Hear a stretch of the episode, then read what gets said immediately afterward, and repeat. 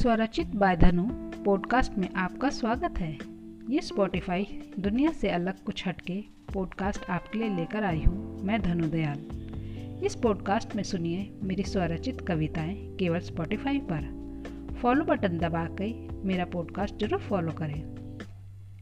आज मैं आपको सुनाऊँगी एक किशोर की कविता, जिसे सुनकर यकीनन आपके चेहरे पर मुस्कान आएगी। तो शुरू करते हैं। वह उदास, नितांत अकेला, खोया हुआ, घूम रहा था। सब होते हुए भी खाली हाथ महसूस अपने को कर रहा था। ना कोई खुशी, न चाहत, न अपना कोई उसे लग रहा था।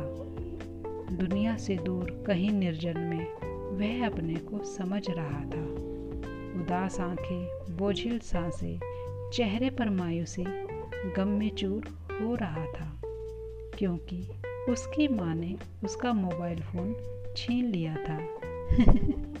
हाँ क्योंकि उसकी माँ ने उसका मोबाइल फ़ोन छीन लिया था। आप सुन रहे थे मेरी स्वरचित कविता किशोर। आज की कविता कैसी लगी? अगर पसंद आई है तो अपने दोस्तों के साथ शेयर ज़रूर करें। आपके कमेंट्स और फीडबैक का मुझे इंतज़ार रहेगा। तो सुनते रहे मेरी स्वरचित कविताएँ बाय धनु, केवल स्पॉटिफाई पर और फॉलो बटन दबाकर मेरा पॉडकास्ट का फॉलो करना ना भूलें।